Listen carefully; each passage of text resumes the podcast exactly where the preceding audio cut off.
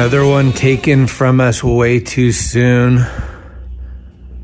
My heart goes out to friends and family, and this episode is dedicated to Zane Timpson. Rest in peace.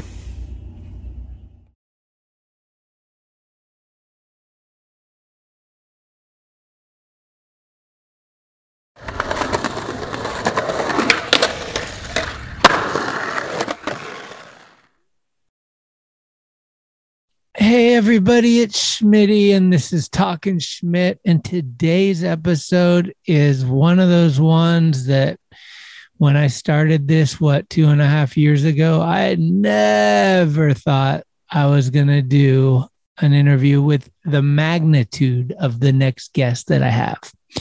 But here I am, episode 140 ish, maybe even 140. We'll throw it 140. Let's see if that works. Let's see if it sticks.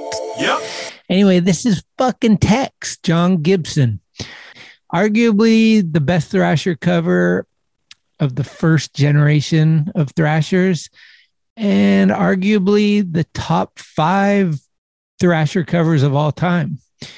Amarillo Pipe with the fucking shadow framing him right at 11 o'clock. It was him and KT in the pipe. We're going to definitely talk about that.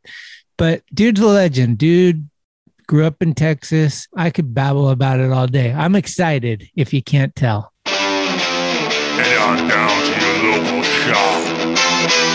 Ask Blood Wizard Skateboards. Or visit bloodwizard.com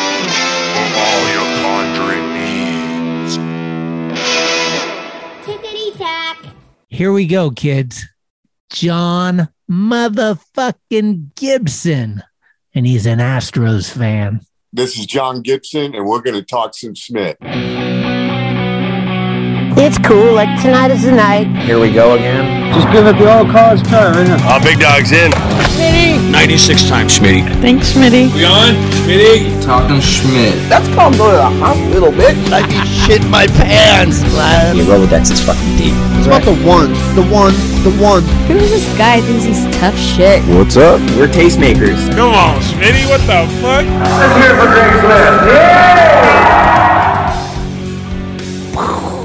We're deep in the uh, heart of Texas, and there's only two teams left, baby. One of them happens to be the assholes. And uh, this next guest is John Gibson. And uh, I don't know, are you a baseball fan? Well, you know, a little bit. My family's pretty heavy into baseball, but you know, since we're in the game, we're to the final game. I thought I'd uh, get you an Astros hat just to rub it in a little. Oh man, I like that the coach Dusty Baker. He used to be our coach, so I, I got I got respect for him. All right, all right, cool. Uh so how did this whole skateboarding thing start? You were born in Houston, is that right? uh, yeah, I was born in Houston, and uh, we lived in Pasadena, Pasadena, Texas, a little suburb of Houston, and that's where it all began, right there. And you have you have brothers? Yeah, I got two older brothers and an older sister. They're all like one year apart. And then I was like five years later. So kind of older. Did having an older brother did that? Is that how th- you got into skating, or how did you get your first board? Well, how I got my first board, I believe it was the summer of 75, like the, the invention of urethane. I mean, I'll go outside and all the, our whole neighborhood was full of kids, you know, older than me. They were all my brother's friends. And they're all, everyone was skateboarding this summer and every, everyone was just so hyped on it. And I was borrowing boards, everything. And then once everybody went back to school, you know, only a handful left out there skating. So I'd go out, I went in the garage, I got my brother's board, started skating with those guys and never got off. That was it pretty much. And what what was like? Where would you go to get a skateboard in those days? Uh, Like- well, you know, like they were really cheap. Yeah, they were really cheap boards. You know, I guess they got them at Kmart and Blue Light Special or, you know, some crap like that. And, um, but eventually there was a Schwinn bicycle shop in our neighborhood, right on the edge of our neighborhood. And they had a little skateboard section. And that's where we first saw Skateboarder Magazine come out. Know. okay. That's what a And lot of people say. Like the bike store started kind of being a little zone for yeah, skating. exactly, exactly, man. You know, and when we we would go in there, we couldn't touch anything because they had all the bicycles everywhere, and they would watch us with like a hawk, and we just gaze and put our pennies on the counter and buy a skateboarder magazine, and then that was it, man. We were hooked. And this is before skate parks, right? Oh yeah, before skate parks, and uh, the one good thing about our neighborhood was we had curbs. You know, these different kind of curbs, like instead of the red curbs that everybody slappies today, ours had or transition curves where you could carve on, you could do tail blocks, you could grind, and you, it was pretty cool, man. And all these ditches around the house. Yeah, Yeah, I was gonna yeah. say like it's a pretty lot of ditches down there. So is that as a kid, are you kind of putting two and two together already? Like this can go there.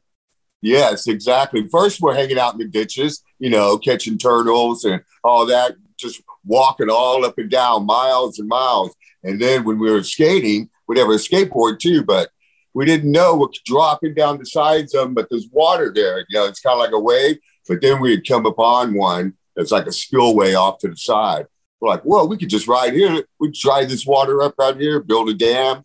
Boom. That's how we started, then. And you're about like what, 12, 12 or 13 or something?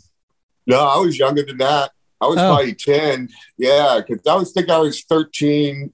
Uh, well, I was born in 64, so y'all can do the math. I don't know. This is like 76, 75, 76. Okay. Yeah. So are you, what's the vibe like in, in the neighborhoods or at school? Like, are you getting heckled and shit for having a skateboard or is it kind of cool? Well, it was kind of cool. You know, they wouldn't allow us to have it at school. Anyway, we couldn't even put them in a locker. Uh, Schools were, you know, they were lame. And but afterwards, you know, we'd be skating around. It was only me and a couple of people in the neighborhood. Toby Herrera, man, we'd just skating, go to the ditch. And you know, back then there would be surfer people that fucking rode the ditches and stuff. They rode these big long boards, pins, and no kick turns. They just slashing cards like they're surfing. And there was a bunch of them around. And Okay. they eventually warmed up to us. They didn't bite us too much. And we kind of became one. Uh, Pretty cool. but you, you could kind of differentiate like that's a different vibe than our vibe. Yeah, uh-huh, exactly. Because we were young, you know, and there were older guys in the blue jeans. You know, they had driver's license and driving cars and stuff. And are you But just oblivious to like, I don't know, photos or any type like, Yeah, uh, anything. You know, I'm just skating. I just, you know, here's the skateboard. Everybody's skateboarding in the neighborhood. We know we there was no magazine, nothing on TV. But then I started paying attention, you know, and then I see it on TV, and then I hunt out pictures. There's Skateboarder magazine, and then boom, so everything just starts coming together. so Skateboarder Magazine was at the Schwinn sh- shop, maybe Yes. as, as maybe your first sighting. And you're like, uh, do you remember some of the names of the dudes that are like, damn, these dudes are rad? Like, oh you- yeah, man, you could you could really read between the lines, you know. But all of it was rad. You know, we did everything. I mean, Uh. we didn't have, you know, then you, when TA and all them were doing the pools, when pools were coming in there, that we instantly were going to them. You know, but in the beginning, you know, we see we're doing stuff outside on the street in front of our house, and then we do we're just following. You know, the magazine's like we're like three months behind, and when once we see the pictures, man, we're like, oh, let's go find some, find pools, and we're on the hunt constantly. You know, Yeah, that's how it was for us too. Ours was more video driven, but like you'd see it and you'd be like, I gotta learn that fucking trick. What the Yeah, hell? You like- know? and the pictures were so good in Skateboarder magazine. You're just like, oh, and then then you find that you can figure out who the cliques are, what their groups are, and then you know like Dogtown and the Badlanders and all that. You see, and you can pick in between. You're like, I'm going to want to do that. This guy's got style, you know. You're trying to read the articles and stuff. You know, we studied it every night. You know, So sick. What's Yeah. some of the early skate parks when you start seeing skate parks popping up? What, what are some of the early ones? Well, see, there was this one that uh, I found out about. It was called Skaters Graders in Pasadena, and it was like a total white trash park. You know, we were skating our ditches and we heard about it, and I made my brothers take me there. And like they take me there and it starts raining and stuff. And but these still guys are still riding. There was this one guy, Randy Pye. He was just like ripping it because it was just one bowl. It's like this. It was like they just dug a bunch of dirt out of the way and poured concrete. It was really, really bad. But this guy was ripping the ripping the bowl, and I was just like, no way. And then it started pouring down rain, and everybody left. And I stood there and I skated that bowl in the rain every day, man. I had a Logan ski, no kicktail, skating barefooted. And that was it right there. I went to that park every chance I got a ride after that. So was that kind of the spark for you that like Yeah, made you want to push it to the next level? Yeah, uh-huh. so I started learning lip slides. You know, I got a better board. Eventually, up and up. You know, getting a little better equipment. And then do they And start then- having contests there or local Yes. Yeah. Uh, they had lots of contests. They had freestyle, you know, slalom, uh, the bull riding. Bull riding had a big crack in it, man, but you can work your way around it. But it was so much fun. But it was total trash, man. It was the worst. Eventually, they built another skate park near us, a really nice one, Gulf Coast Skate Park. Became a local there with Ken Fillion and guy named Doug Sopar. And that park was all cement, nice, but no vert. You know, it didn't have any vert. And that was what we were seeking out. Was Ken from your area? Yeah, Ken, yeah, Ken, he moved in. Like when we were when I was skating the ditch and stuff, I remember I'm just sitting there by myself riding it. I see this guy on 10 speed coming down the bayou where there's water, you know, and he's got to cross it to come to the ditch. And he's like coming, he's like sketching, he's got his board on his handlebars, and he slips on the slime going across the water and gets all wet and everything. He's like, he gets up and he's got a really deep voice. He's like, damn, that water's cold. And I just remember laughing and I skated off and he, I guess he went to the ditch to ride and I left. But then eventually we came together at the ditch and we've been friends ever since, you know. Is he- that guy's like a class clown type guy, right? Like all humor and everything. person I've- he's the funniest person I've ever met, man. Mhm. You're just rolling. You get stomach aches, man, cramps, laughing so hard. Oh man, talk about the rivalry between Dallas and Houston. What was that like? I don't know, Dallas, they think they're hockey players or something, you know, they're all padded up and ready to go like linebackers or something. And we're all in uh, Daisy Dukes and no shoes or one shoe. We're all sharing shoes. Yeah, that's about it, really. You know, we all became great friends eventually. Eventually, huh? were, yeah, eventually we did. was there early times where you would go to Dallas and there was vibes and stuff, or was it? Oh no, not vibes, man. No. It's just you know everybody's into the whole thing. Maybe a little vibes, you know, but not bad, not too bad. Okay, You And know, because once you once you we would go to like contests, say some other town in Texas, like Killeen, and they would be there, we would be there. It would be like you know, it's like pipeline guys going to you know people from Del Mar or something, you know. But Right. um, it was pretty cool. It's all right. I mean California was a little more locals only vibe maybe than Texas, but uh, I know that like Strople was talking about like the coast versus the valley was like mm, we're not Yeah. mix- we're not mixing. I know. I guess it was when it's an everyday thing. You know, Yeah. you go on and everything. But um, when I went out there, man, everybody was getting along. It was cool. Okay. Was was uh what was your first sponsor? Was it Caster? Um, no, my first sponsor, of course, was the skate parks. I was on the skater creator team. Uh-huh. Then I was on Gulf Coast skate park team. And then, like you're saying, like people from Dallas would come down, and Jeff Newton brought Craig Johnson down, Dan Wilkes, and a handful of other people.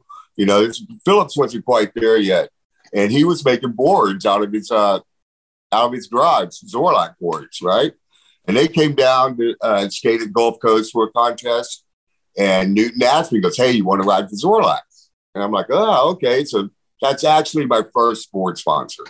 You know, Ah, and then I left with them from there and rode up to Dallas with them and we skated around. And then there was the contest in um, Oklahoma, in Tulsa, the Oklahoma Skate Championships. So I rode with them. I'm riding Zorlac and go up there and there's pros on tour, right? It's like Chris Strople, uh, Shogo Kubo, Dennis Martinez, Steve Cathey, and Tony Jatan. They're touring the states, right? And they come to that contest, and you know, and I just learned ollie airs, just learned them and stuff, you know. And so I'm sitting there skating. They had a plexiglass ramp there because the park was really lame, no vertical, you know. And then, so I'm doing some ollies. That's when Chris Strople walks up. He's like, "You want to ride for Caster?" I'm like, "Fuck yeah, man, yeah." You know, I'm like, I'm not putting two to two together, like, because he's going. I'll fly you to California. I want you to ride for Caster right now. I'm like, sure, man, no problem. And then I'm not thinking about it now. Look over, I see Strople and Jeff Newton talking. And I was like, oh shit. Oh yeah. Oh shit. I'm, I'm up here with with Newton in there, man. I'm riding Zorlac. And then Newton comes over to me, goes, Hey, I heard Chris Strople asked you to ride for Castor. I go, Yeah, he did. He goes, Well, what'd you say? I said, Fuck yeah. he's like threw his hands up and you know, they all talked and everything. I think Strople eventually gave him a, a pair of uh, magnesium trackers, man, for like a trade. and then and you know, I wasn't even thinking about it. Then we had to drive home after the contest, and I'm in the back of the truck with Craig and everybody, all the Zorlac guys. I'm like, oh shit! It was like the quietest drive, quietest five hour drive we ever done. Wait, you you hop teams and then went back with the original yeah, I had to ride back to Dallas with them, and then you know he did not He took me straight to the airport. You know, no, no rest or nothing. I had to call my mom. Mom, I need a plane ticket. Fly me home. What was the first time meeting Craig and them like? Was was they like what was their persona like and how did it all go for you guys? I don't know, mad rats, man, super short, big old bulky knee pads, helmets, and like we're just, I don't know, man. It was kind of intimidating, but you know, and they were, I don't know, they're pretty arrogant, but I can't talk bad about them because we're best friends now and everything, you know. Did you ever wear the uh, Mad Rats? No, I had the SIOs, Yes, which was Barry, you know, you know, Barry, the skate doctor. He was in uh, Dallas. He, the early days, he was always in Dallas and hung out with Newton. And I think he worked at the skate park there, Free Flight Skate Park. Ah. And he was making those shorts, SIOs. You know, I don't know many people who know what that stands for, though. I don't know if I should, you know, it stands for Skateboards Inside Out. That's what it stands for. ah. And uh, those shorts were, I wore those, but they were short, short too. We all wore those short shorts back then. Uh, Too much.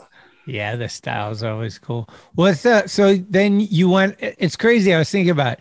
You were in a small town called Pasadena, and you go out Uh-huh. to fucking skate in California with Strople in Pasadena, Yeah. and then that was where the uh, what was it called? The Sierra Madre or whatever. The pool that uh, Strople had the first Thrasher cover. You were there for that. You were skating. Yes. You, you were in inside the mag skating the same pool, right? Yes, exactly. We were at the Upland Gold Cups. It was the last Gold Cup of the series of five contests. And that's when uh, Thatcher and Mofo and Fausto, they come walking up, they're talking to Strople. And, you know, because Strople, I guess, was having problems with Tracker. He was Ah. trying to get me to go to Indy right then, too. And I'm like, well, they're loving me now. you know, and they're not loving you. And that's when they go, and Strople goes, hey, I know a pool and told them. So we break away from practice at Upland. We go to Pasadena and skate that pool. You know, it's really cool because that picture of me skating that, uh, doing a little ollie over the stairs there was, was taken by Fausto. And he No doesn't even take pictures, man. Yeah, he's gets he's got the photo credit in there if you look at it. Ah, that's sick. That's what makes it unique. You know, it's pretty cool. What was it? And that- I was riding trackers. what were those dudes like? What was meeting Fausto and KT and Mofo? What were they like back then? They were great, man. They were totally cool, man. It's really mad respect, you know, giving me the respect. They, in return, we were friends for many, many years, still friends today. But we Uh-huh. became great friends after that, you know, because when their skating went through such a change after that Upland Gold Cup. I mean, it just completely died and everything. And we're coming back up through the underground, and Thrasher needed content. And that's when Jeff Newton had to shut up the skate contest. And that's when it all was all started stacking up then. That's what made, you know, Texas was a big part of getting Thrasher to getting it up there, you know, getting pe- scenes going around the country. Yeah. it. It's like, Yes. like DIY all the way, you know. So talk a little bit about that. So Jeff did Jeff created like the idea of having this contest. He was already doing Zorlac. He was contributing to the, the mag, writing some articles here and there and, and whatnot, right? Yes, exactly like say I was right still writing for Caster after the Upland Gold Cup. I think they had another contest a little later, the Lakewood Pro Am. Mm. They had that, and there was like zero, you know, banners up there, and that's how pretty much how they pay for it. And then after that, I remember I came back out the next summer because I spent all my summers right when I rode for Caster out in California, and uh, I think it was '82. Went out there, there was no contest the whole summer, just one at the very end was the Del Mar contest. And I remember I couldn't even, I couldn't even, when I put shoes on to go practice before that contest, it felt weird because I've been on the beach all summer. So then after that, everything's dying, you know, and I fly back home and then I'm not going to California anymore. And Newton calls me. He's like, man, I'm going to put your board out. Put your board out. I go, man, I'm not quitting Caster. I can't quit Caster. No way. I, it's the best team ever. You know, he goes, oh, they're not doing anything. I was like, well, let me talk to him. And I was like so scared to call him and everything. Finally called Wally. I talked to him first. Uh-huh. he's like, yeah, Caster's not doing anything else. So that's when I start riding for Zorlac again. It's my second time. So, and then Newton's going, yeah, I'm doing these contests, you know, all around Texas, like San Antonio, Austin, Dallas, Corpus Christi, all uh, the summer of 82, 83, 84, and then it just took off after that. And the contests were killer. They were all backyard, and it just kept getting bigger and bigger and bigger each summer. Right. nice. Yeah. Well, and then what, what was your very first uh, graphic when you got the first board? Well, Newton asked me what I wanted for graphics, and I was like, well, anything. I don't care. I just want a cow skull in it, you know, because the name Tex was just kept coming up all the time. Uh-huh. I'm from in California. You know, nobody knew my name. You know, they just remember me. They're like, "Oh, that guy from Texas, Tex." Okay. kind of thing, you know. So they're, yeah, how about a cow skull? It'd be good. So I think computers were just kind of rolling out.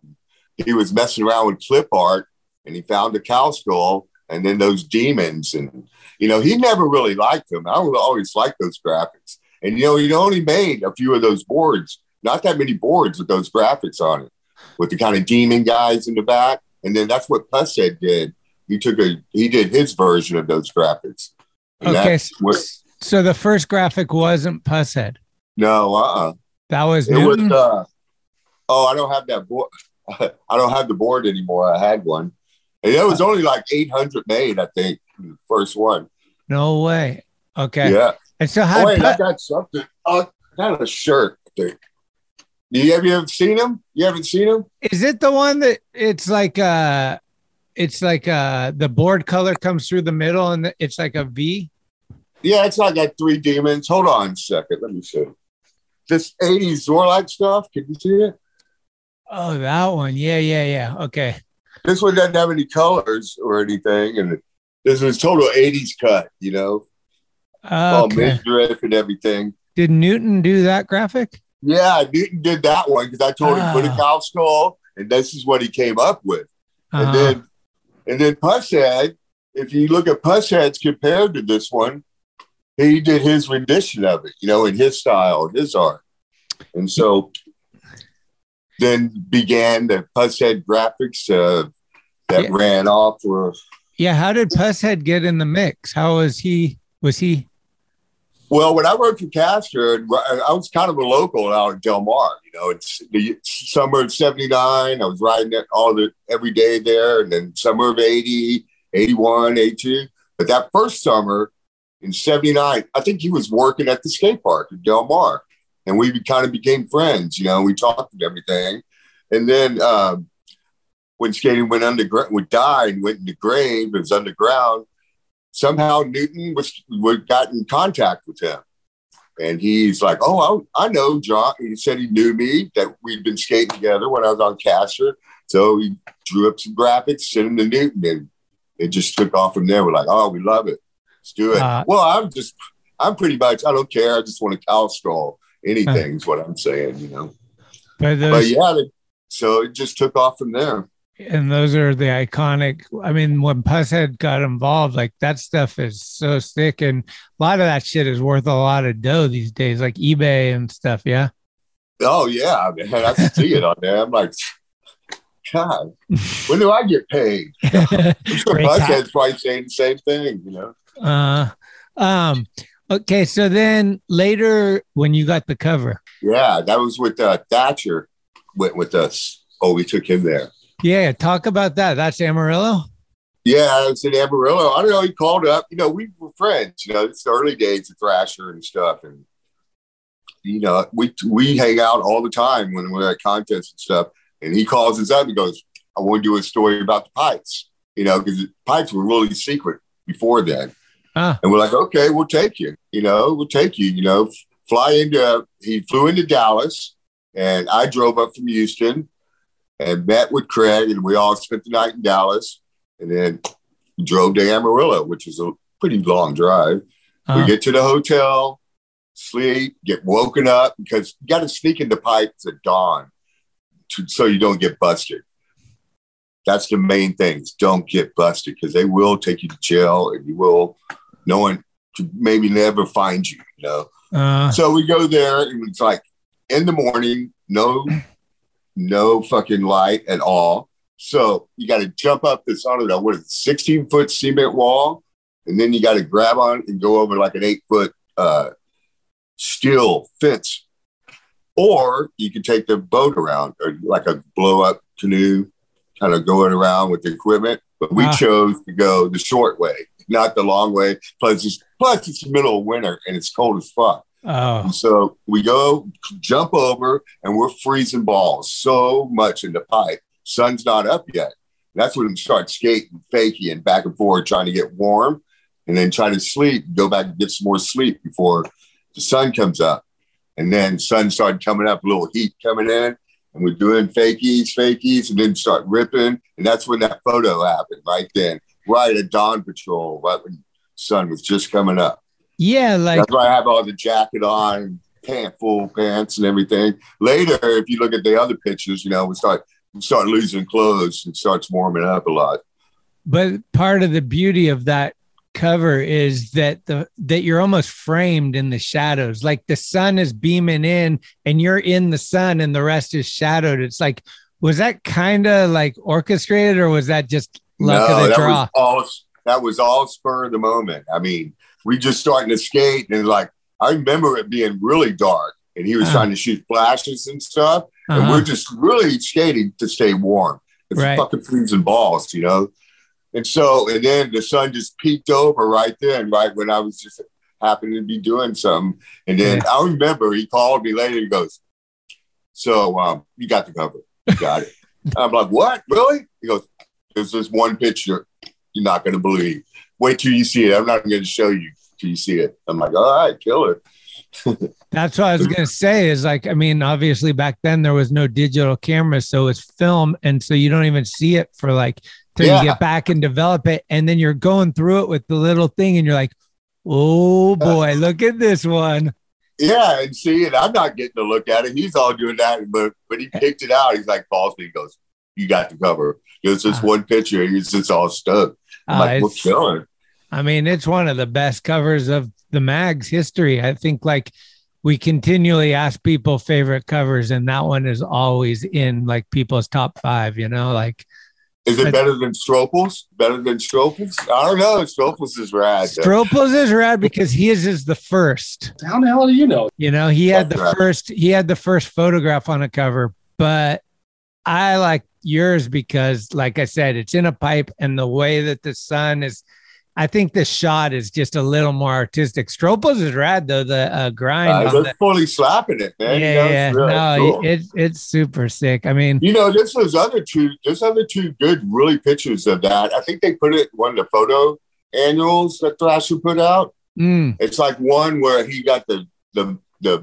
It's really hard to tell the elbow where it's shooting up, and I'm like doing the front side there, and then one Mm-hmm. of Craig. Like Craig's shadow looks like Craig's shadow is in the center. It looks like some deformed monster, you know. Fucking Right.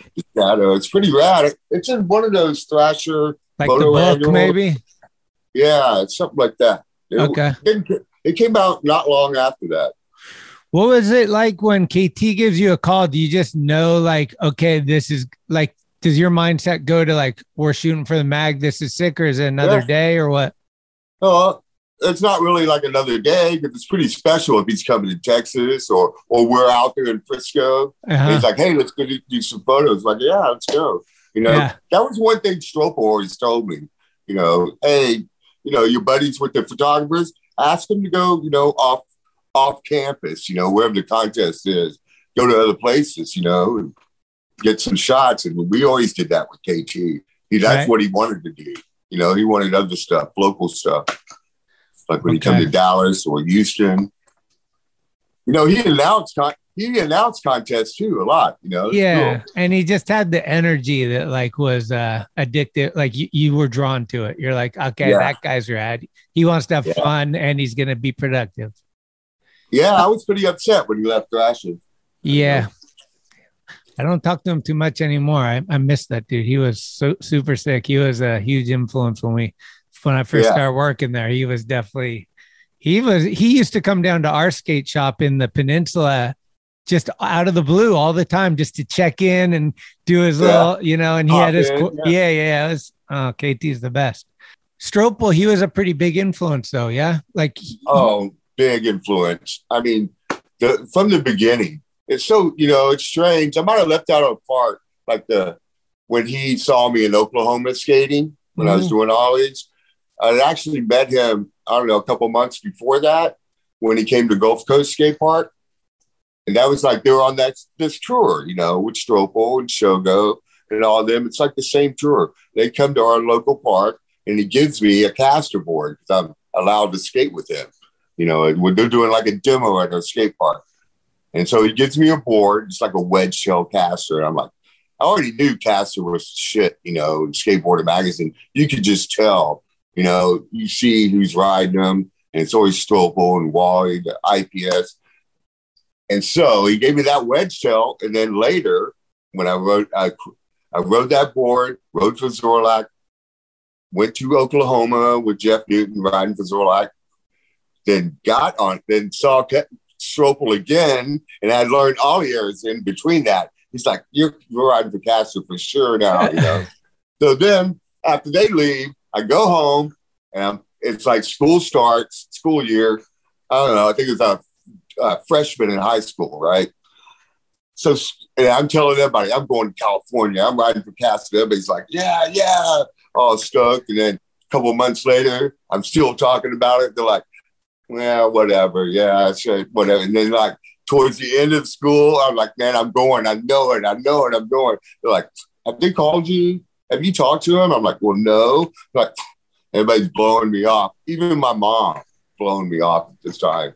Until that last day of school, I don't know how he knew it. Last day, I walk in the house, phone rings. I just happened right when I walk in, phone rings. Strople, you ready to go to California? Your plane leaves in the morning. Write this down write this down. It's like Continental Airlines, 8 a.m. Like, yeah, hang up the phone and jumping up and down, call my mom because I'm a latchkey kid, right?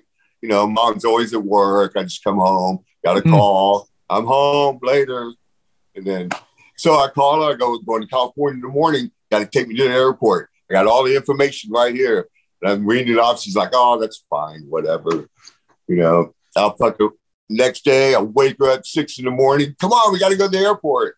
And she just like, so, oh, that sounds great. She knows that that ticket's not going to be there, but she's going to drive me there. She's going to let me get my heart broken the hard way, man. At the ticket counter, no ticket, never heard of me or anything. but they typed it out. Here you go. And handed it to me. She's like, nope, nope, stop everything right now. you are not going to California by yourself. Land of Manson and fruits and all that stuff. oh shit. Yeah. It And she put a stop to that until I had to call because you know, payphone. Is 1979, you know. Payphone, Strople answers, woke him up. Must have been what, five in the morning there, six in the morning. And then Strople had to get his mom on, talk to my mom, and then they had a private conversation with Bill Castor. And she hung up and came back over the counter and goes, "Okay, you can go." I grabbed that ticket and ran down the hall. I was gone. She let me go by myself. I don't know if I would do that with my kids, man. So that was the first time on an airplane. No, I've been on an airplane before, but first, first time to going California. I mean, staying like two months in, Cal- in on the West Coast. Never, my mom's never met anyone. I've Yeah. only known met Strople twice for 10, 15 minutes, you know. And I'm just going out there blind, you know. Yeah. And it was cool, you know. I land San Diego, and I'm like looking around. I don't, really don't know what to do. And I got my Zorlac board still. They still never sent me a board that whole nine months, you know, in between. I still got my Zorlac board, no nose, no tail. It's all broken to hell. And I'm going walking through the airport. I got it under my arm, and I noticed. I go, that guy looks like Tom Inouye. And it was Wally was standing there. I go, hey. He goes, oh, you text? Or oh, he's like, I think he called me Tex first. He's like, you text? Huh. Like, yeah. Where's Chris? And like, I don't know anybody. There's Hare Krishnas everywhere trying to give me books and literature and stuff. Just, it's crazy. So we get my luggage, go outside, wait for Strople. He could blaze it up in a red Volkswagen Bug, right? Woo! Stops. Hey, with you know Southern California accent. It was pretty cool, man. So he puts all my stuff in the in the hood because I was not familiar with Volkswagen Bugs at this time. You know, Uh, I'm only 13, right? He opens the hood up, throws my shit in there. I'm like, what a hood? it's funny. So then I get in the car and he's like, get in the back. And I step in the back. My foot goes through the floorboard to the to the to the street. I'm like, what the fuck? He's like, oh, it's cool. Just lift your feet up. It's like Flintstone style, man oh my! take off, man. And he's talking to me, he's driving like this, look at me. I'm like, look at, I'm like totally shocked and fucking cruising. And then we come and go up this big, I'm just amazed looking at California, you know, all the hills and everything. There's no hills in where I live. Yeah, Nothing. and you So I see the to beach. top of this, yeah, we get to the top of this hill. All of a sudden, he looks at Wally. He goes, "Fuck, shit." And Wally's like, "What? What?" And he goes, "We're out of gas. We're at the top of the hill. We're out of gas. Right? It's got it in neutral. We're just picking up speed. Ooh, exit right there for Del Mar. You know, Del Mar exit. Ooh, and then we start coming to a halt, coming up to the light, and then I remember, I'll never forget this. Scott Dunlap pulls up, goes, Hey, Strople, what's up, man? What? You out of gas? You need a hand? He goes, Yeah, man. Could you help Wally and him push? And then Dunlap goes, Ha ha, laugh. And they just took off, left. And, and so we coasted up to the gas station, got gas, pulled up at Del Mar. And that's when Living a Dream began right there, pulling up in Del Mar in 79. That Hester series. It's unbelievable. Del Mar was the place, right? Yeah, that's the first place I went. It was uh the summer of '79. Del Mar Hester Pro Am. Oh man, It was. I mean, if you ever walked through a dream and then you realized it was really happening, that was the time. It was because we were walking the parking lot. There's fucking Steve Alba. There's Jay Smith. There's Alan Gelfand. There's you name it. Brad Bowman. Fucking Pine. I could pick them all out. uh You know? It's just like, what is this really happening? I only dreamed this stuff at home. So I was gonna say, by that time, you were definitely aware of who everyone was more so. oh, I knew that you, from the magazines. you I know seen them in the exactly- mag. Yeah, I'd only met like Strople and uh, Shogo. And then after that, man, after when I walked in there, everybody was so cool. I got fr- became friends with everybody. I mean, it just went from there. That's what it's kind of why I got a lot of respect from the older guys and stuff because I was there before anybody, before the 80s came in and all that shit. and blew up. So, yeah, it was pretty cool. It was really cool. And what was the theory? Like, where did the uh, shape come from in your board? Like, you were one of the ones that had like in the tail got smaller in the back. Yeah, well, see, Strople wanted me to ride his board on Caster, right? And he rode a real wide kind of pig. So I'm riding it. I couldn't really do ollies that good on there. I was really small. His board was big. I couldn't do it. And Wally's like let him like try to ride mine. I set his up, boom, it fit perfect, man. Right, but his cuts were like little niches, right? Uh-huh. But I loved it, man. I could ride that board. It was like, I mean, I first time I stepped on it, it was like felt like that. And Strople was kind of bummed. He wanted me to ride his board, but it all worked out great. And then so I rode Wally's board the whole time. I rode for Caster, and then I was going to get my pro model on there on Caster. And so we'd go to the shop with Wally, and we cut one out, but kind of more like an Andrecht cut, you know, down closer, cuts by the back wheels. But then that didn't happen. So when I started riding for Zorlac again, uh, he goes, "What shape board you want?" I go, "I don't know, man," because he's wanting to do it really fast. Everything's like changing fast as shit. Mm. And so he goes, "Here, just write this." And he had my graphics. Here, he already had it made, and it was like a Strople board, you know. And I was like, "Well, shit, man. All right." So I wrote that for a little while, and then it was skating got really big. Was starting to get we were Zorlac was starting to take off a lot. Uh-huh. So I had that knee shape, man. I just went, I'm going to make crazy, like instead of the in- Inouye cuts, I'm going to drastically do it, make put a fishtail on it. You know, we were just having fun. 'cause personally, I did not think skateboarding was ever going to recover from what happened to me. I mean, it broke my heart in 79 when I wasn't going to go out and hang out with Strople and all them and Wally. You know, I thought it was all done. I thought skateboarding was just going to go away. You know, I Uh, went back home, I, back in my fucking stupid high school. It's like I'm not going to California. I have nothing to look forward to. I thought it was done, and so I just like was having fun with the. Okay, yeah, make my board. Newton, go ahead. Yeah, let's do these new shapes. I don't care. Oh, plus it's got graphics, cool. But then you know, it started getting the, the underground came up, and it was like everybody was united. So uh-huh. we kind of then um then because really I didn't even try. I didn't even care really about competition after fucking caster days. You know, it was just like, okay, oh, I get to travel there. That's great, man. That's all I want to do is travel, skate some other spots. Oh, there's a contest in there, whatever, you know. Yeah, use So- it for a means of transportation and Yeah. get to hang out with bros. Yeah, exactly. That's know, what it's always been. learn the underground culture of the other cities, you know. Yeah. What's up with the what uh talk about the clown ramp? That was Yeah. where where was that? Dallas? Yeah, that was in Dallas. Was that you gotta understand. I know a lot of people don't understand, but Dallas is like almost 300 miles from Houston, right? Uh-huh. Dallas is like just below Oklahoma. We like to call it South Oklahoma. That's kind of a little thing. Dallas, South Oklahoma. You know, we're by the coast and stuff. That's why we had that big surf crew that skated Uh-huh. all around. So the clown ramp, if you go back to the skate park days of the 70s, we used to have this one park. We had five skate parks, matter of fact, in the 70s. I mean, Houston was thriving big time skate scene. It always has been, and probably always will.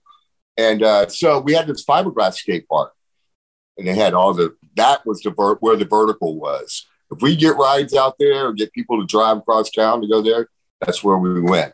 Okay. So that place went away, but then they opened it up indoors, and they only had parts of them, and the rest were in storage. And when they started tearing, started they tore that one down. Newton came and bought the ramp, bought the blue ramp, what turned into the blue ramp with the big boys played on Yeah. on the flat bottom. So he bought that. That was two sections of fiberglass. So after that, I don't know where he got the clown pieces. I think he bought it from somewhere up north in Jersey. And then he combined the two, blue in the middle and the clown ramps on the side, and put it there at Bockham Lake. You know, the story's long and long about how all the different places that the blue ramp had been. Uh-huh. It's probably something that you should talk to Craig about, or Newton. You should talk to Newton about it because I can't remember that much. I mean, it's all foggy. It was back in '81 and '82. But I was the right. Like the caster was right that shit. the main thing to it is it had lights or something in it, right? It was like a like Yeah, uh, evidently it was so you could score points score points. was like yeah. built when it was built like in an operation. If you get hit the bumpers or the little buttons, it was like 200 points. And you hit the other one 500 points. You know, it's like that's why we call it a clown. You know, like like a circus or something. And That's how what- the was it? that's how the clown ramp name came about. It's like clowning around. You know. oh, okay. Yeah, I didn't know that. But there Yeah. was a guy named Marvin or something who owned it, wasn't it? Yeah, was it Marvin? Yeah, Marvin. He had a little uh, sh- a little thing where he used to rent roller skates for Ah. people to skate around the lake there. And then when they, he goes, yeah, you can put the blue ramp. First, it was just the blue ramp, and then Newton acquired the clown portion some other later in the future. But yeah, and then he turned it into a skate shop, and then that place was twenty four seven too, had lights and everything. We'd go there at two in the morning and skate and stuff if the if it would, wouldn't sweat and get the condensation on it. Yeah, that's You know, when skate fiberglass, when it gets slippery at night, oh, gets all that wet stuff on it. that's kind of like part of the I mean, it's like Arizona too, right? Like you kind of want to like skate in the evening because it's so fucking hot in the day. Exactly, exactly. Because I mean, 105 during the day, 99% humidity, Yeah. not a cloud in the sky. I skated that metal ramp in Houston one time and did like a slide and my arm I thought I burnt my arm off. It was so gnarly. Oh man, my friend Toby, we see what the skate park in Houston was. You know, the Kahuna ramp. Yeah. Before that, in the 70s, it was called Texas Twister, right? Uh, Okay. and it was a shitty, shitty, shitty cement park. But the guy there, Dennis, and his father and them, they worked in some steel place. They had a half pipe there with no flat bottom, no rollouts, but metal. And it was pretty wide. It was state of the art back then. And it was so fast. But if you skate it in the middle of the day, you're fucked, man. Totally fucked. Like I was about to say, my friend Toby fell and he skinned the top of his leg down and he laid there just for a few minutes. And then we went out there and got him up, and it was cooked. It looked like beef jerky. Is where he scraped his leg Yeah, like and just, just sizzle- cooked him that quick. It was bad, man. yeah, Bad, just gnar. Yeah, I was always tripping on that because we went through there, I think either two or three times, like crossing through Texas, and we'd stop it. I'd be like, why the fuck would they put metal in the hottest place ever?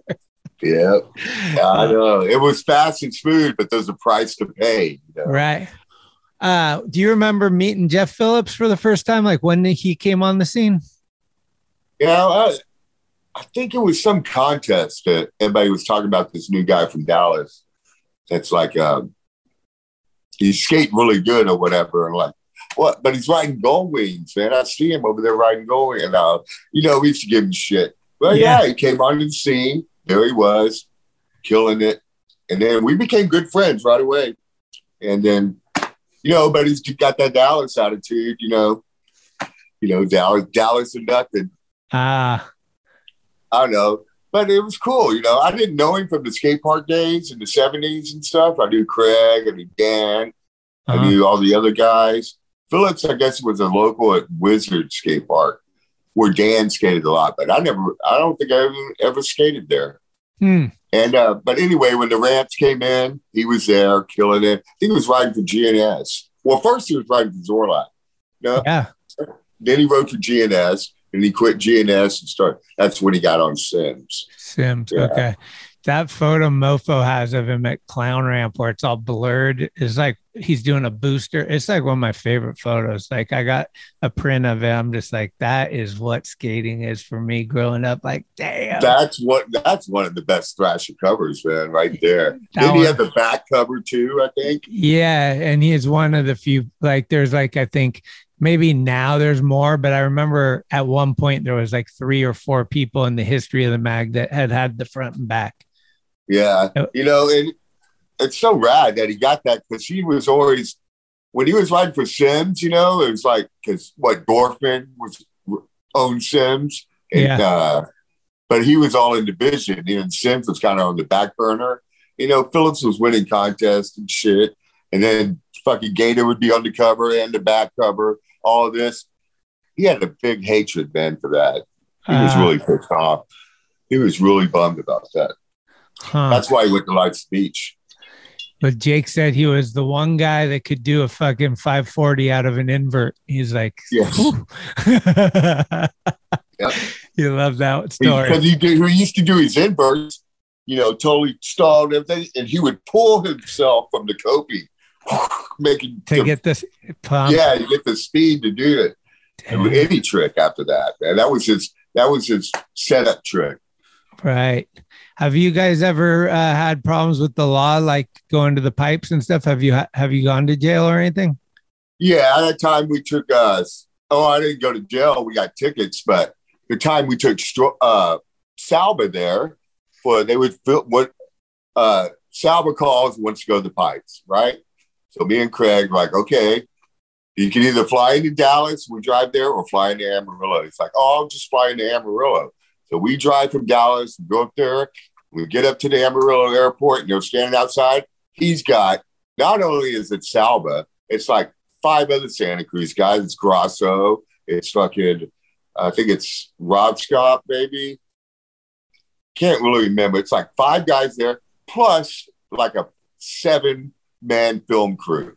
It's like just all these people are like, hey, you know, we got to sneak in at dawn, you know, and either y'all gonna have to take a boat with all that gear around and come up to Spillway, and we can jump over the fence. And those guys in the film crew, they never once were trying to hide, you know, or anything. Like when we were skating, finally we were stay at the mouth of the pipe. Don't I mean stay up at the elbow. Don't hang out at the mouth when that's where the heat is in the sun. And they kept hanging out there, hanging out there, fully got us busted, you know. Right. And I know they did that on purpose because they were filming for that Streets of Fire, right? And so we're hmm. like, okay, we were riding OJ Wheels. We're kind of in there with NHS and shit. And so when the video came out, the film, our part, mine and Craig's, I think I had almost a full second.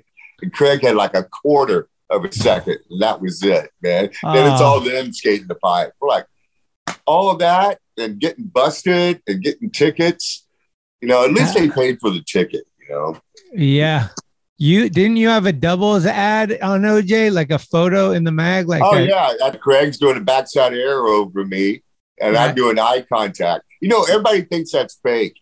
Everyone I've talked to says, "Oh, y'all just did a setup." Like I was just sitting there with my tail while Craig did a backside arrow over me. I'm like, "Come on, give me a fucking break." Oh, really? I don't even answer questions like that. Yeah. Like fucking shit. Yeah, but you- that was you know a little double session. We we used to do that a lot. Uh huh. And so, what happened with Zorlac? Why did you and Craig end up leaving? Well, first of all, we weren't getting paid, you know, and Newton's, I mean, Zorlac grew so fast. I mean, through that, we're like 84. I mean, it was just like phenomenal. You know, he moved into a bigger warehouse. And what what really was happening was, I think, but remember, uh, they're keeping secrets from me. Everyone keeps secrets from me. I am the last to learn anything. I still today don't know the truth, what really happened. This is what I think that he couldn't get the boards made. Grew so fast, everybody wanted Zorlac boards. We're at the bottom of the totem pole. There were only like three wood companies back then, right? In 84. And they were making G&S and Santa Cruz and all those big guys out there on the West Coast. And we're just guys from Texas, right? And we're trying to, we got these huge orders, huge orders, and they're not fulfilling. We can't get them made, can't get the wood made. So, and then he's going, he's, I think Newton's reaching for everything. He's trying to find wood companies, he's trying to get it made. And then he's like, start digging himself a hole. And then Metallica comes along, right?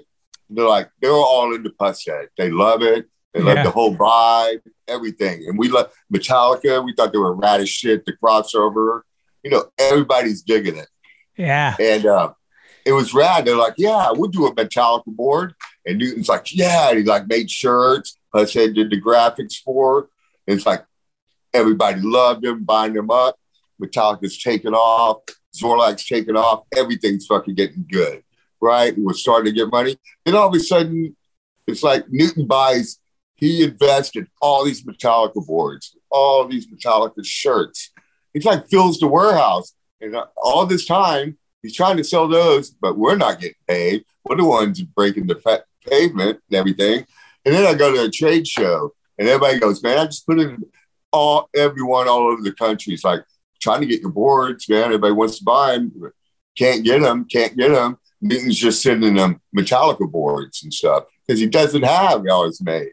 He's only what boards he get made. He's doing Metallica, and then Lars steps in, and Lars is like, "Hey, instead of a dollar board, there's five of us here, or what is it? Four of us here. We get four dollars. How many are in Metallica? Five. Each person's getting a dollar a board, right? Okay. We're only getting a dollar a board, right? But and Newton's like, oh shit, not. And then Lars throws in, and no merchandise. You can't sell any uh, merchandise with Metallica on it. And Newton's already got a warehouse full of stuff. and then, and we then we're looking at Thrasher and everything. We're like, oh, look at everybody over in Sweden. Oh, look at them skating in Europe, man. That looks so cool. Oh, look at this guy. I never heard of him. He's skating in Uganda or somewhere, South Africa, wherever. We're like, hey, man, why aren't we doing this? We're in the top 10 every once in a while. Come on. And it's Uh-huh. like, man, we're getting older. We know it's not going to last. We want to get as much traveling as possible. And the only way we could do that was ride for, we didn't want to ride for anyone else, you know, because Zorlac was like, this is our thing. You know, we build our thing up. This is us, you know. You know, that's kind of scenes, you know, you build your little thing like Dogtown, Mm. Santa Cruz, Northern Cal. And we thought we had it, but it wasn't working and we wanted to travel. We didn't have much longer. So we went over to Alva. You know, there was a big uh, rumor going around. I was in Santa Cruz at the time. I spent a lot of time out there in Northern Cal that uh, Santa Cruz was going to buy Zorlac, you know, get him out of potential bankruptcy. And then under the umbrella of NHS would have been Zorlac. Huh. That that would have been awesome. But right. Zorlac was too far gone, too much debt. They couldn't Okay. do it. They backed out of it. That was rumors. Now I tell you, people don't tell me the truth of the thing. So this is what I'm getting out of it. Okay. Did you guys ever kick it with Metallica? Yeah, we hung out with him. Because Yeah, uh, you know, Craig hung out with him probably more than I did. He drove when uh, Hammett was in uh, Dallas. There was a party, and this guy had a bone chair, a chair made out of bones. And Kirk Hammett wanted it so bad, he paid Craig all this money to put it on a truck. And first, she bought it from the artist that had it in Dallas, and then paid Craig to put it on a truck and drive it out to Frisco to his house. It's pretty cool. wow. Yeah. Jason and Jesse told me the first time, like one of the first times he met you guys, you showed up at this session and he had never heard Metallica, but you guys had it just cranking like, well, I don't know if it was Kill 'Em All or Ride the Lightning, but early days. Yeah, I was probably riding the lightning, and even before that, Kill 'em all. Yeah. I mean, when Masters of Puppets came out and Zorlac was like Craig's new graphics came out, I never changed mine. I always wanted mine to stay the same. But Craig's graphics came out, fucking Master of Puppets. All of a sudden they were getting radio. I think it was that Chicago blowout NSA contest Oh, yeah. right when I was about to drop in.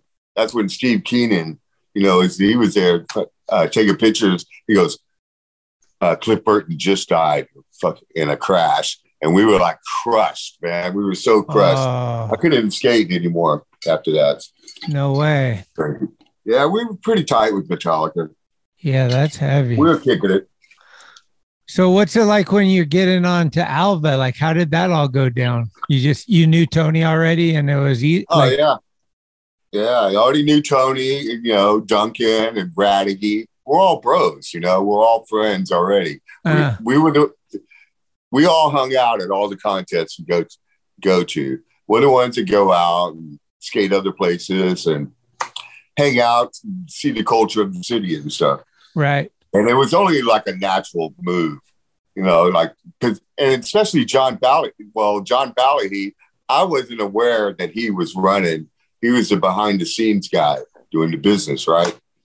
Because I know him from when I wrote for Gyro Mm. for Caster. And so when I started writing for Alva, there's Sean Pally, so we were already buddies. Just natural. We came in, they flew us out there, we hung out, we took Murph with us, Murph was with us, and Freddie, because Freddie wrote for uh, Zorlac before. And so we just jumped ship, went over to Alva because uh, Newton wasn't going to be able to do anything with Zorlac. They were so far in debt and everything. Okay. So we had to jump. We had to do something because we wanted to travel before our knees gave out in skateboarding. Yeah. You know, everybody else is traveling but us. Man. You know, we're like, God, we want a piece of the pie too. You were on Alva when they had those like tri tails, right? Like those little kicky tails. Yeah. I remember like that's kind of when street skating started, and we swore that those made you ollie higher. It was like, wow. They were pretty good, man. They were killer. And like, of course, me, man, I don't like change. I didn't change my shape. You know, still going with the cow skull. That's what I wanted to do. And I know, remember those guys at Alva, they had their own wood company. They didn't make any other boards but Alva. That's why the tri-tail, and they were tough as shit, man. Yeah. Couldn't break them. right? But the guy that used to have to shape my boards and my board would come up, he's like, Oh, I hate this. I hate this. I hate your board. I was like, Well, get a night job. I don't know, man. Did you get, kick it with Cooksey at all? Who? C- Chris Cook? Oh yeah, huh? I know Cooksey from back.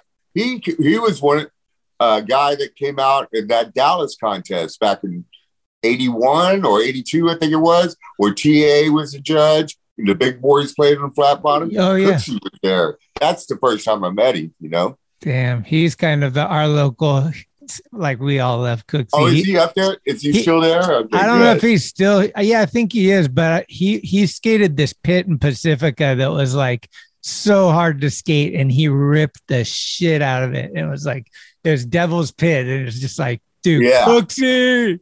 Yeah, Yeah. that was him. That's his thing. Yeah, Yeah, I fucking love Cooksey, man. I've known him for a long time, man. a long time.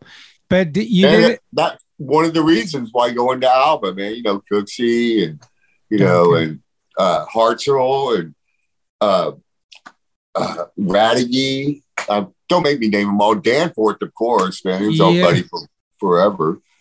Did you meet Phelper through uh, Sm- uh, Fred Smith? Well, yeah, I guess, yeah. Well, I know Fred talks about Phelper being because he's a little Boston guy, right? Uh, He came from Boston, right? yeah, That's where Freddie was from. yeah, yeah. But they were they were friends. I don't know if that's how you got you originally met him or not till later. No, how did I don't know how I met him. I think I met him was the first time I met him. I think it was at Thrasher Death Match. Really? I think so. Oh, maybe I've met him before. I don't know, but it didn't really stick in my mind. But then I was like, because Freddie's going, oh, this guy's running Thrasher now. I'm like, who? Like Phelper. I was like, where do I know him from? He's like, you don't want to know him, man. so I don't know.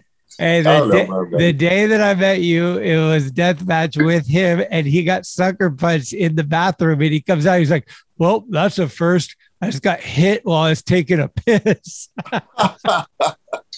That's classic. That's Th- cool. Those death matches are so fun, though. I- yeah, that one was really cool. You know, that's Yeah. when uh, South by Southwest was going. It started getting so corporate and stuff. yeah, yeah, it got too big. Uh, Yeah. what a lot of people might not know is you're the gnarliest foosball player I've ever seen. Five dollars a ball, I'll play anyone. Right? Dude, you've been doing that for a long time, huh? And my brothers, man, Pasadena, Texas, was a huge foosball town. I mean, Huh. the first place the one of the P ramp, fiberglass ramp pieces that we had to steal, uh, we put it behind the foosball hall there. So go in there, play foosball at night. Chicks in the day, we're skating the ramp in the back. Nice. Hmm. Do you got any uh, favorite memories of coming to San Francisco? Many of them, all of them. One time, like we're going, we're leaving Houston, right? We're going to Florida to go skate St. Pete, Grigley's ramp, right? Uh-huh. And Rob Roskopp's coming from Ohio, and then Ridgeway, and everyone's coming on the East Coast. You know, this is when skating was underground. And then we're all leaving the ramp, St. Pete's, and we're driving I 10 west, you know, goes right through Houston, and with big caravan. And who's in the caravan? Rob Roskopp has got his Camaro packed. He's moving to Santa Cruz because he's just got on the team. He's going to move there and get his board out and all that. Uh-huh. And then there's Paul Smith's moving Smith's chicks from Florida. He's got his whole operation packed up in a U-Haul. And then Brian Ridgway, um, Marty Jimenez, a whole bunch of people are all le- fleeing the East Coast. And they're all going to West. So they all following us. And they end up in Houston at my house, all of them, man. And we they stay supposed to be there, sleep over, and then they're to take off. And I'm to stay home, right? And so we go out and they start. We're skating. They're having such a good time. Going out to the clubs. They all get girlfriends and everything. Stay for about two or three weeks. You know, in Houston, they're supposed to be going out to the West Coast. So then they all leave. We got to go, and I'm waving to them by, and they're going. And then they stop. They go, "Well, what are you doing? Come on!" And I'm like, "Okay, I'll go with you." And I run back in my house and grab my skate bag, my surfboard, jump in the car with Rob Scott. It was the only spot open. We move. If we head out there, go skate Del Mar. They all live there, and then me and Rob drive up to Santa Cruz. Boom, and then he's staying with those guys from Blast. And that's where he's got a little corner right there by NHS, right on right by the hook where the hook is. Yep. So I go in there, I stay, and I meet all those guys from Blast.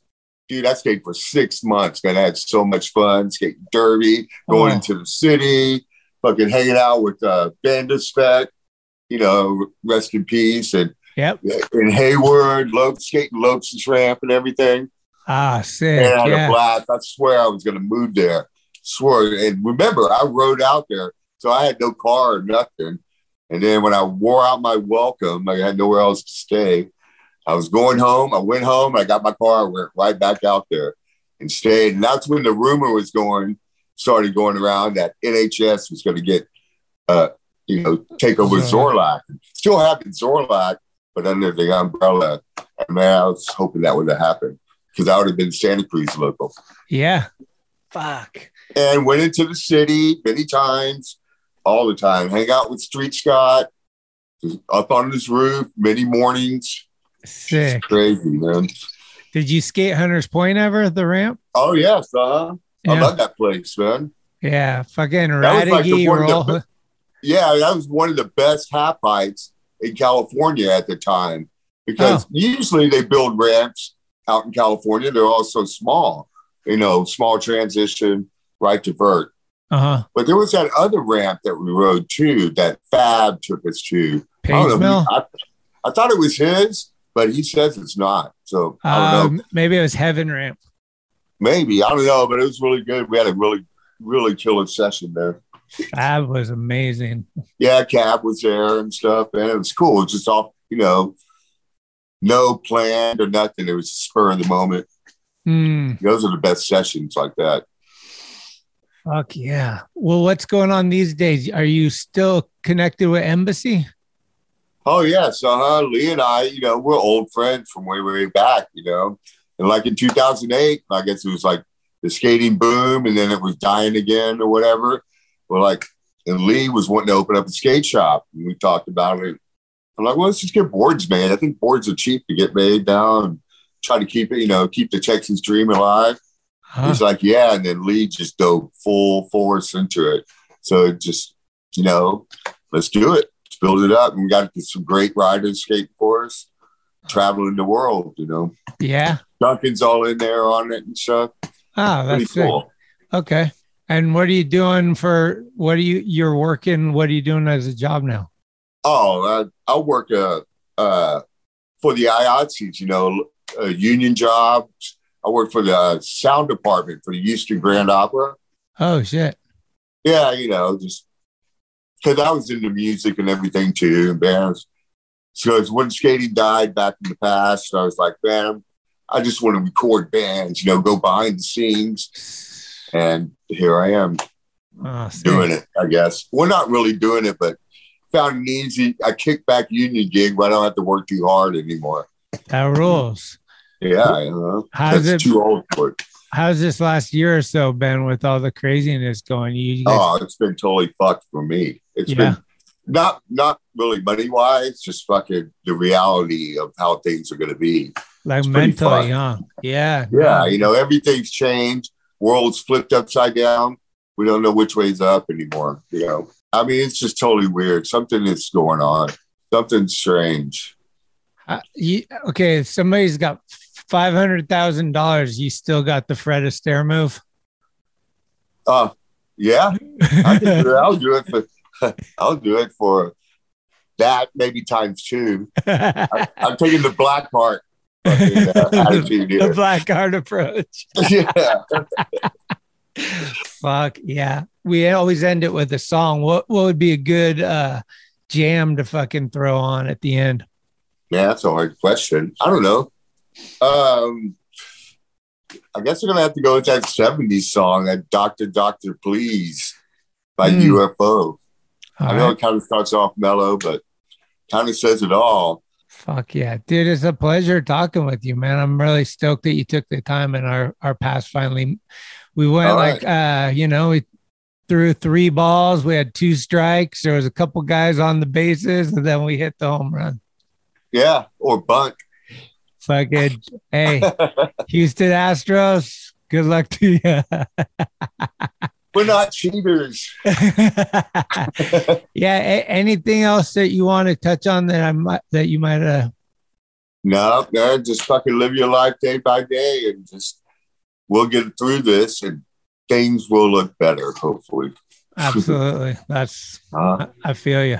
well, you know, we didn't touch on the skateboard Hall of Fame thing that's coming up. Oh yeah. Where did Yeah, with did, Strople and everything that we're in at the same time. yeah, I was talking to Strople about it and I was like, you know, my favorite was that Blackheart won it the year that it wasn't open. Yeah, I know. Uh, you know, I've been talking to Blackheart too. We message all the time. Ah, I love Blackheart. He's like my favorite. Uh, but yeah, so Hall of Fame is they're gonna do a two for one this year, right? Yeah, we're going out there. It's all set up. It's planned. Me and Strople got we got the. I've got a board coming out. It's going to be my pro model from. Caster. Rad.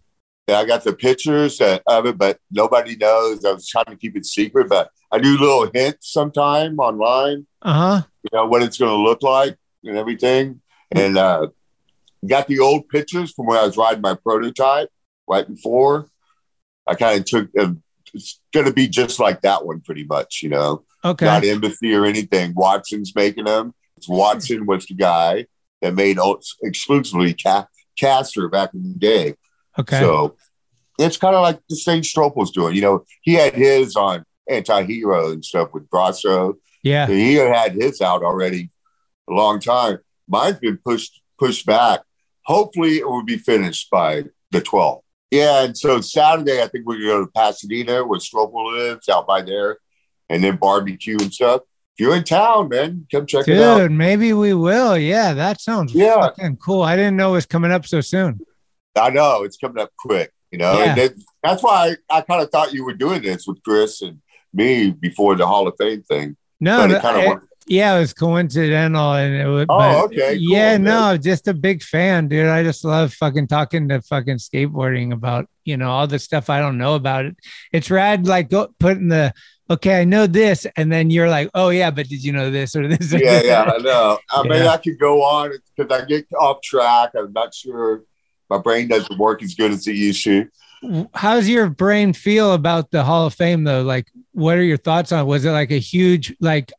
Were you super stoked or are you got mixed? Like, I know some people are like, you know, there's politics involved with it and everything, but yeah, like, you know, I'm sure everyone that's you know still involved in it, skateboarding or I mean, like the industry and like trying to keep up. There's probably people that got bad taste about it, right? uh-huh. But you know, Mark Waters, dude, he he fought for me to be in there. oh, He did, and I feel so bad.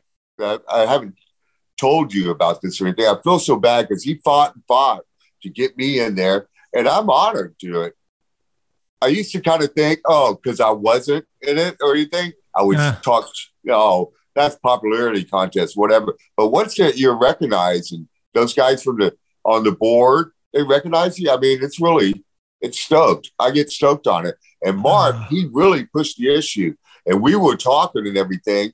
And when the induction came up in 2020, they did the big film. I mean, the big, you know, no one can go anywhere. They can't have the uh uh what do you call it? They're like they're doing the announcement. Everyone that's been inducted for 2020. So we're all on lockdown, right? We're in our beds.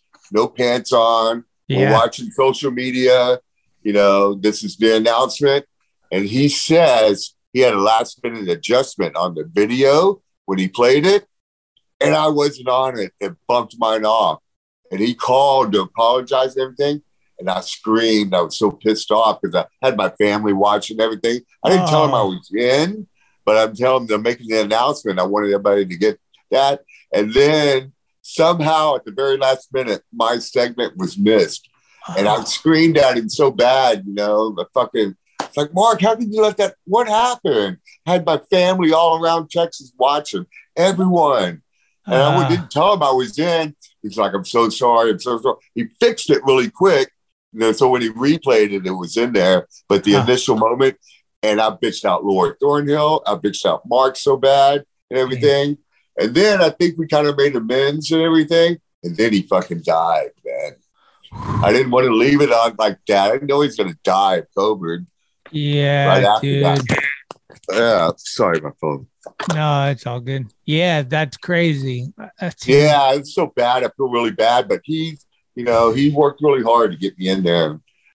That's insane. Like the way life's been working as far as people Uh, di- dying and stuff. It's just, I'm telling I you. mean, man. like Strople, he he heard the same day that he was going to the Hall of Fame as that Grosso died. exactly. Same day. Like, See, the exactly. fuck? And it's like, you know, the love letters thing, man.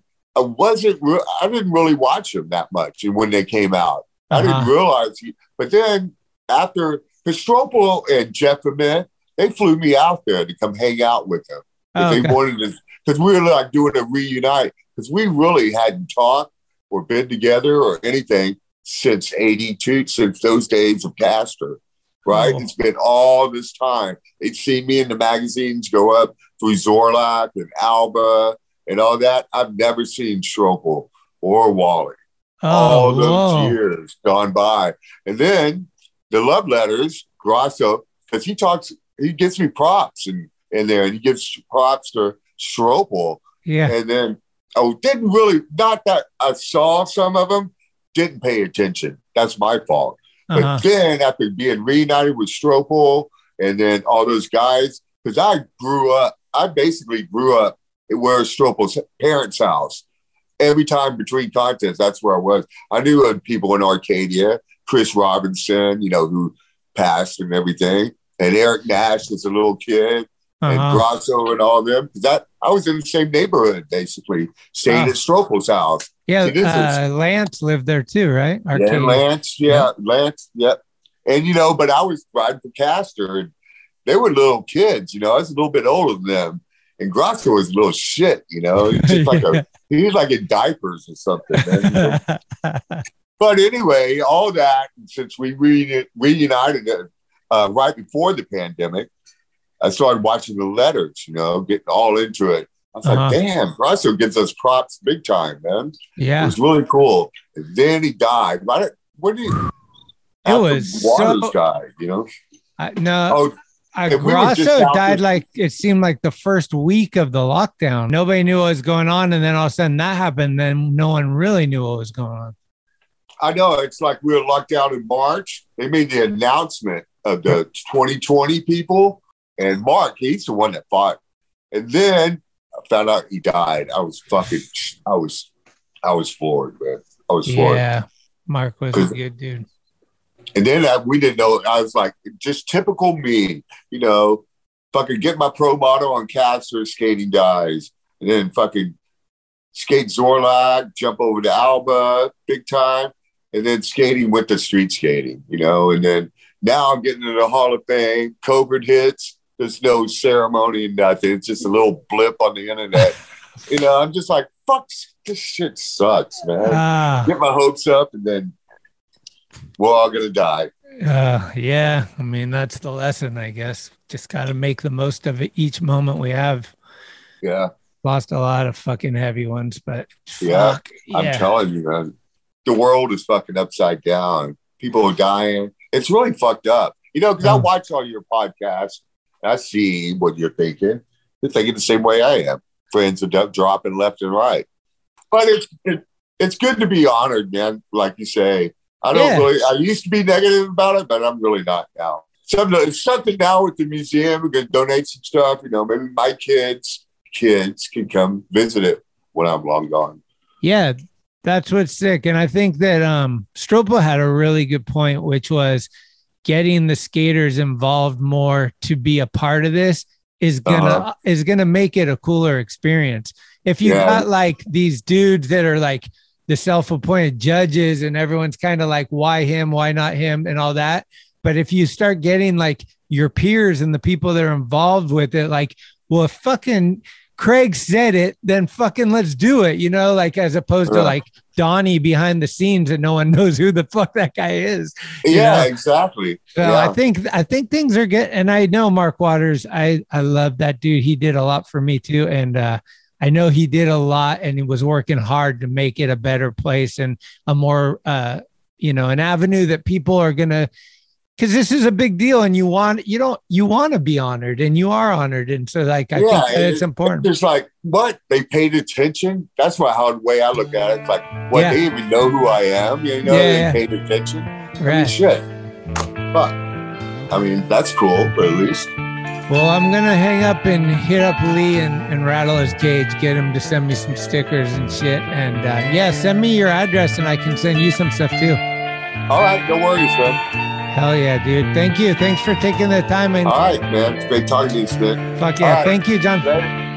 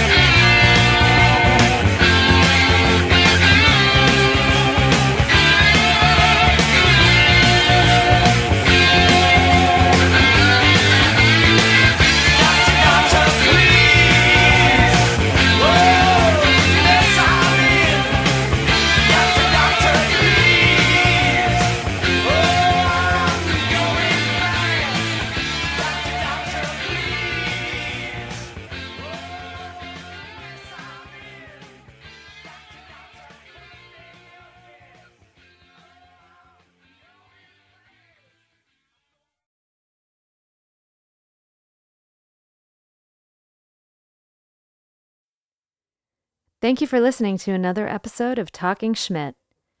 You can subscribe to the show on iTunes, Anchor, Spotify, or anywhere you get your podcasts.